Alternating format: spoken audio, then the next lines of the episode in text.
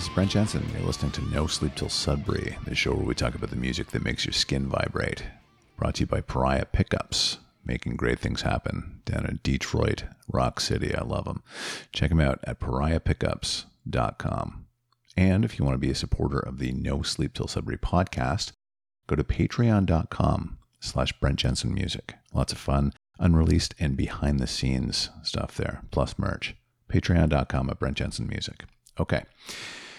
I am excited about this week's show because Coney Hatch's Andy Curran is my guest, and he is a terrific guy. I've been a Coney Hatch fan since 1982, so it was great to connect with Andy, not just about the Coney Hatch stuff, but also his solo work too. We have very similar musical tastes, as it turns out, and it was like talking to an old friend. I really enjoyed the chat. Here he is. Andy Curran, it is my distinct pleasure to host you today, sir. I've been a fan of Coney Hatch since 82. And uh, I was saying earlier, I, I, used to drive my university dorm mates nuts by blasting nickels and dimes from your first solo record over and over and over again. So it's a, it's a privilege to have you, man. Thank you very much for taking the time. Thank you for having me on, buddy, and um, thanks for the shout out on nickels and dimes and blasting. Uh, it's funny you, said you, you, like to blast music. One of my, if somebody says to me, Andy, would you mind signing a CD or a record? I usually put my signature and then three words underneath it: "Play this loud." so you were following my my uh, my my lead on that one already by driving your roommates nuts, and then that was always a fun song to play. And just a quick note on nickels and dimes. Mm-hmm. You know, Coney Hatch Coney Hatch just played. We, uh, we hadn't done this in a very long time. Uh, I think it was a couple of years ago when British Lion came to town, and Steve Harris and I had struck up a friendship back when when Coney Hatch and Iron Maiden had played together, and we've stayed in touch ever since. And and I can honestly say, without any danger of name dropping, that Steve is one of my closest and oldest friends. Mm-hmm. And he had called up and said, Hey, I'm coming to, I want to play Canada and I want to play. I think he said something like, I can only spend seven nights there. I want to do five gigs in six days. And I was like, dude, I haven't done that since I was like 19, right? So um, so we ended up putting it together and we played three shows in Ontario and two shows in Quebec and literally five nights in a row. And um, I was even wondering whether my voice was going to hold out because, you know, Carl and I, we're, we're used to being weekend warriors and Carl sings a lot more than I do, but my voice held up. Long story short, uh, first night we stuck around and watched British Lion, and Steve had said to me, "Oh, by the way, there's a little surprise halfway through our set. You should let me know what you think of our set." And in the middle of their set, they did a version of Nickels and Dimes, and and he said it's what he said it's one of my favorite songs that you ever wrote, Andy, and um, we're playing it live, and it was part of the, the British Lion set. You know, it's really funny. I was there that night too. I, I went to see that. Carl was on the show, I think, about a week before and okay. I went down to see you guys, and I think the the venue changed. I think at the last minute or something. So it, it did. It did. There was a strike. There was a. It, it, originally, we were supposed to play the Queen Elizabeth Theater in mm-hmm. Toronto, and there was a labor strike down there with the IATSE union. So they weren't letting anybody load in or, or any shows happening there. Yeah, and you guys blew the roof off the place. You, you opened with "We Got the Night." It just crushed. It was a fantastic show. Thank you, man. But, but Thank you. It, it freaked me out when I heard Nickels and Dimes watching British Lion. I couldn't believe it. Yeah, and Steve's been pretty complimentary about a couple of the songs, specifically from that what I like to call my No Tattoos record. Mm-hmm. And um, he's he's always been very complimentary about Coney, and you know one of the reasons we were invited on that um, Piece of Mind tour back in the 80s was mm-hmm. because we found out that Steve and a couple of the guys in the band really liked Devil's Deck and they had seen us on MTV and they were fans of the band. So we kind of, you know, it wasn't like these backroom dealings that with agents and managers, how do we get on this tour? We were actually invited out on that tour um, with Iron Maiden because they, they were fans of Coney Hatch. And we had a pretty good profile back then with Kerrang magazine and yeah. Sounds. And so the British press were very kind to us, which I think with Maiden being a British band, they were they were well aware of us. Um, and uh, yeah, we're we're still really good friends with all of those guys. As a matter of fact, I traded emails with Adrian congratulating him about uh, on his new solo record that mm-hmm. he's done. Um, which I think is really, really cool. I had no idea that Adrian Smith could sing like that. So for anybody listening, you should go.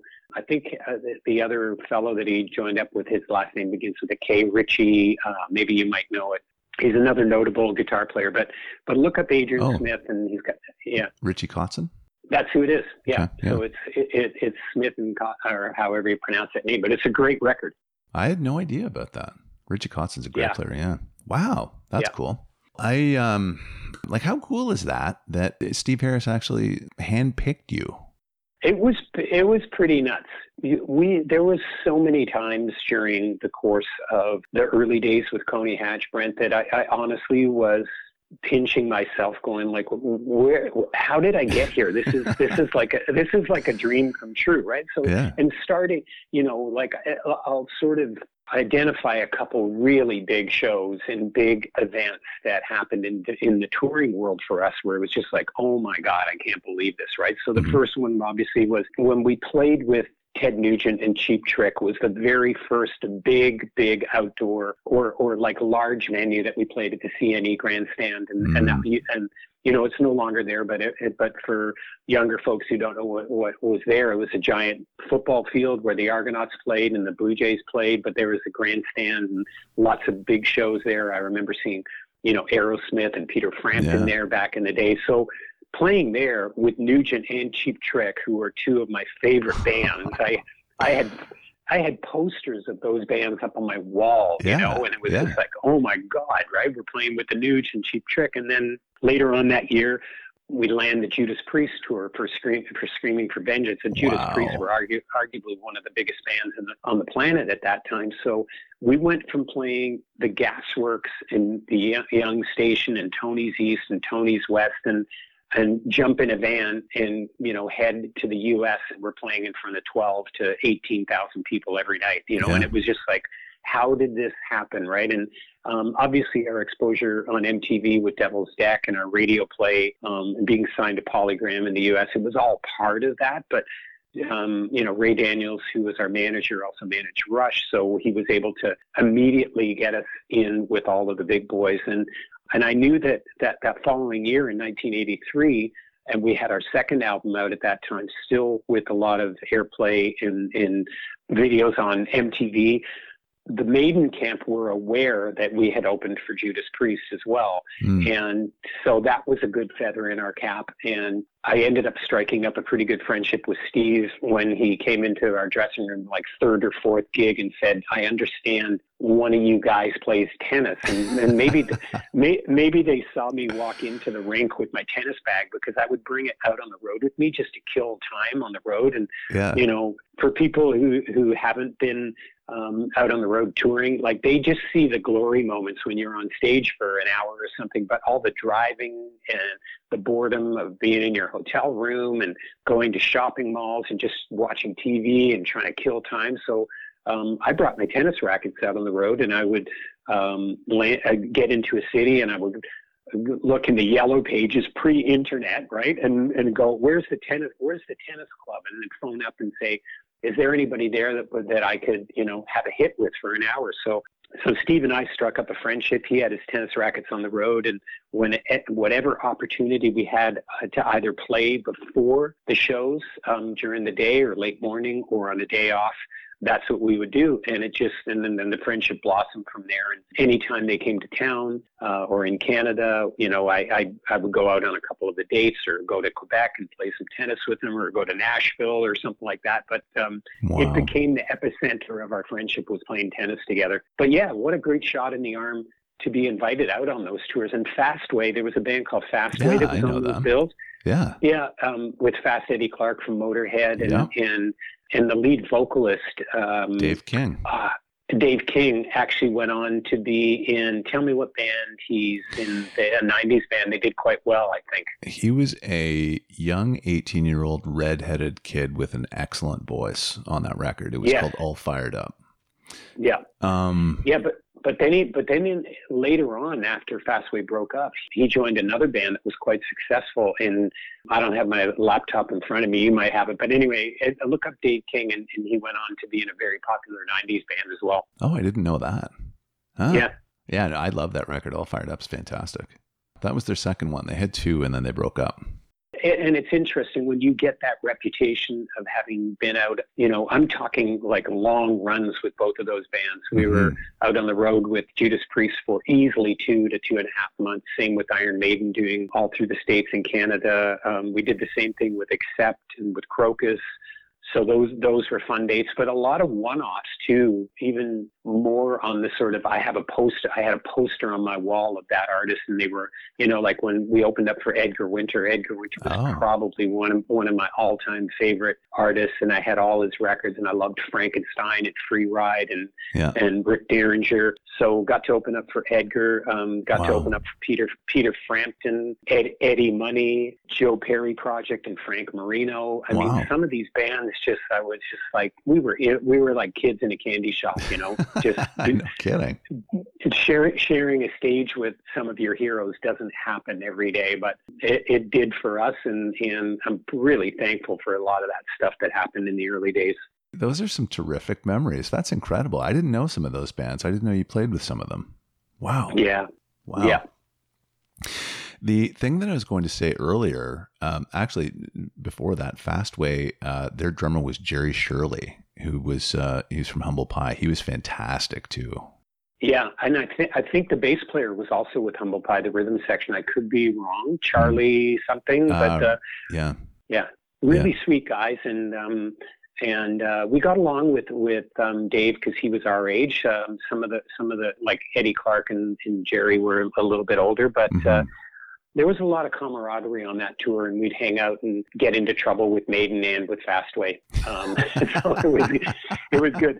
Um, another band I forgot to mention is the Tubes. I was a really oh, wow. big fan of the Tubes, and we did some shows with the Tubes out west. And I guess that was a bit of a a, a weird bill, but um, you know, uh, and Triumph was another one that oh. we played with out west, and so uh, I look back on those days and it made us a better band too because you know when you're playing in front of those bands, um, there's no room for just you know getting up there and doing a half-ass job. You you you have to earn your right to stay there, or you're going to get pelted off the stage. Right? Oh yeah, for sure. yeah.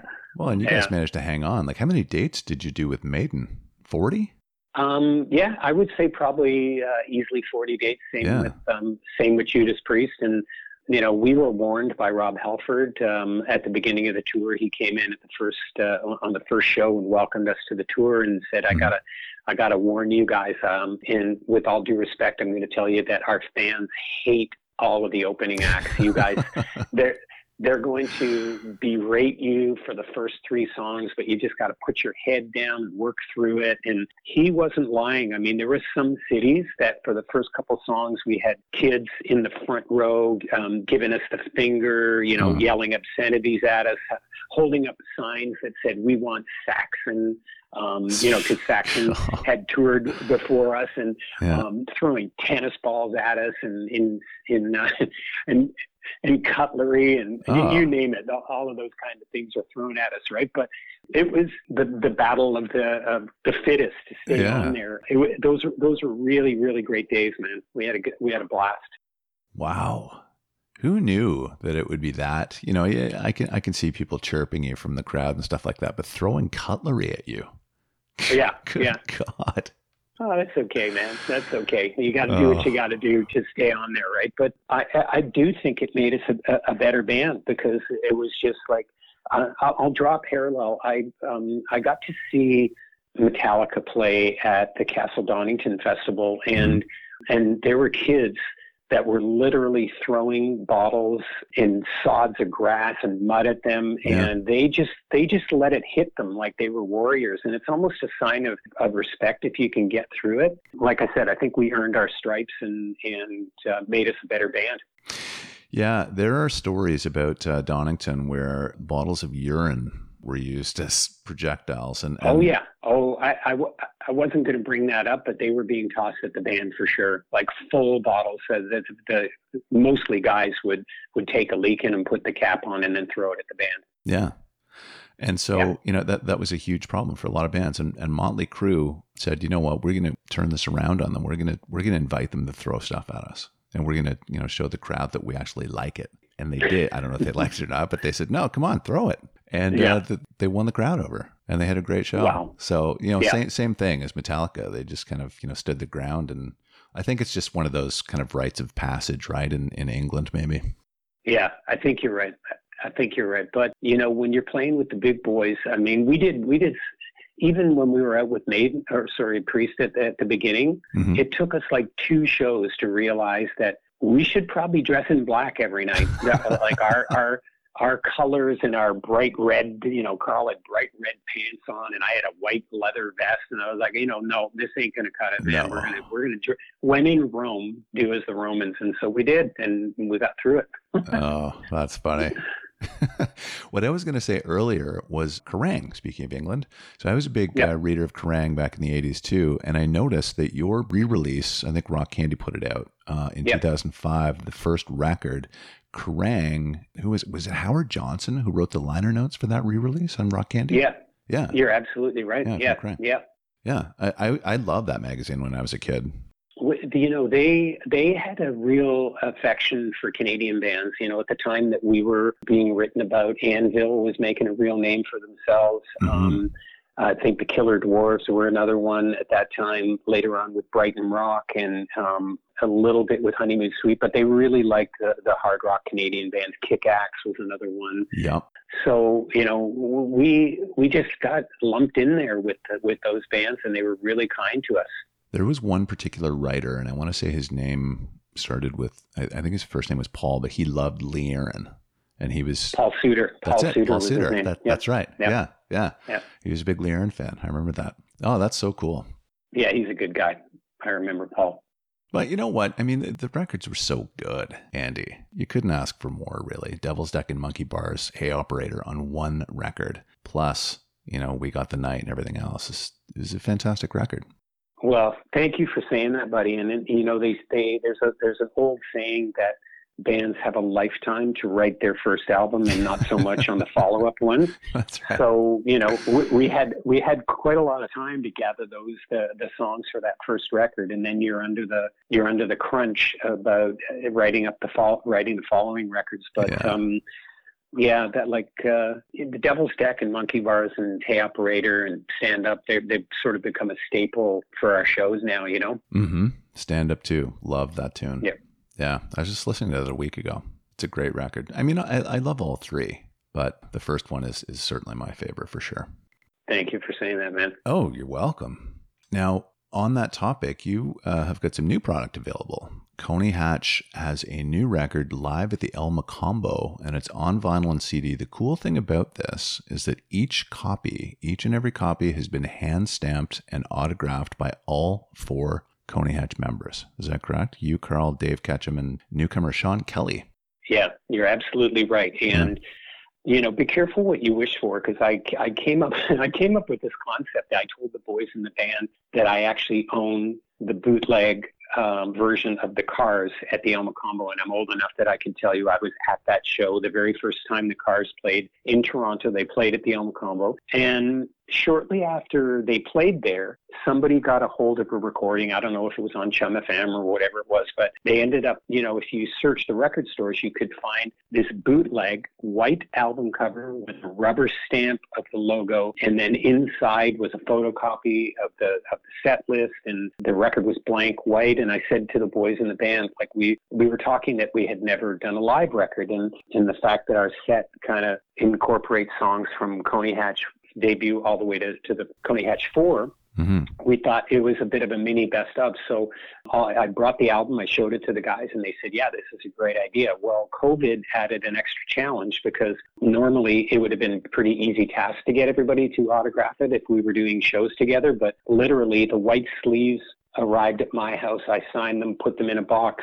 Sent them up to Thunder Bay. Dave signed them, put them in a box, sent them to Haliburton to Carl. He put them in a box and drove them to to to Sean Kelly in Toronto. Sean signed it. Then he brought it to me, uh, my daughter and I, and a few friends and family. We got some tequilas in us and started hand stamping them and putting their records in. And like it, it reminded me of the Killer Dwarfs. I was just thinking that. right? That is so Yeah, yeah. funny when they're making the actual vinyl record and pressing it and everything. Yeah. And and so literally uh, every one of those records passed through each member of Coney Hatch's hands, and Um, there's a lot of TLC put in, but the record, Vic Florencia mixed it. He's a Juno Award-winning uh, mixer engineer, and mm-hmm. Doug McClement, who who was the engineer back in the old days at the El Mocambo, also an award-winning guy. He was the engineer, so we're pretty we're pretty proud of how that record sounds too. Yeah, Good. Well, I, I, can't wait to listen to my copy. It's going to be fantastic. And best of luck with that. It's on CD too. Is that right? Yeah, we did. Our, our merch guy said, you know, some of your fans are at the vintage that they would probably like this on CD. So we, we after the fact, we um, reached out to a company that are going to do the CD version for us for those who still have a CD player and like to drive around in their car. So the CDs mm-hmm. are going to be coming shortly after, but all the vinyl is done and, and is being mailed out and it's available. Um, the unsigned copies are, I think um, the unsigned copies are available on, on our merch store as well, but most of the signed ones, mm-hmm. um, limited to the first 100, are, are going fast. I, I don't think there's too many of them left. Mm, okay. Good to know. So yep. listeners, get those, pick those up. You're in for a treat. And Sean Kelly, you know, I was, I was, thinking about that show you guys played with British Lion and, and Sean Kelly. I don't know if it was the Toronto show your first show in that string. Um, the Toronto show was the first show with British Lion, but Sean had played a handful of dates with us. He had played a show with us at the Burlington Sound of Music, and we did a couple shows out west. And he had worked with Carl Dixon with Carl's solo band, and we, I, we found out just in working with Sean that that he was a really big Coney Hatch fan and, mm-hmm. and he's younger he's younger than us and had listened to all our records so he he did a really diligent job of learning songs you know note for note oh, yeah. and um and he's such a great guy and a really gifted musician and you know steve had some issues with his uh, with, with a lot of work that he was doing and touring schedules and and we found out pretty quick that a lot of it was a conflict, you know. So we asked Sean if he would do some live shows with us, and um, we haven't looked back since. So it's it's been a fun ride with him. That's awesome. Yeah, he's a, he's a great yep. guy. I've known him over the years. He, he's a fantastic guy and a, a fantastic guitar player too. That what I was going to make reference to was during that show, he was about to play the solo for Monkey Bars, which is very challenging. And so what he did, yep. he he walks to the center of the stage and he makes the sign of the cross on his, you know, like here we go, and he but, but he nailed it. And you know the crowd yeah. cheered, and and it was a cool moment. Well, he and and um, I know I, I think so too. I think he did a great job in, in learning that solo, but he was adamant about certain solos, like that he said are very definitive, and and um, and Steve had written, and he wanted to pay tribute to that. So on Devil's Deck and Monkey Bars or sorry Monkey Bars and mm-hmm. Hey Operator, some of the more recognizable solos, he learned them note for note, and yeah. he said, "I'm I'm not going to ad lib. I'm going to." Um, those songs are part of the fabric of, of my childhood, so I'm going to learn every, every single note on there. All right, Andy and I had to pause our conversation at this point because he was called away by none other than friend of the show, Rik Emmett, and the guys in Triumph, believe it or not. They're working together on a cool new Triumph project, and our schedules overlapped, so Andy had to cut it short. But he is back next week to take up where he left off and talk about the songs that make his skin vibrate and he's got a great list. You don't want to miss it. This has been No Sleep Till Sudbury with Brent Jensen and my very special guest, Mr. Andy Curran. Until next time, folks, take good care. Brent Jensen is the best-selling author of No Sleep Till Sudbury, Leftover People, and All My Favorite People Are Broken. All titles available in stores and on Amazon worldwide.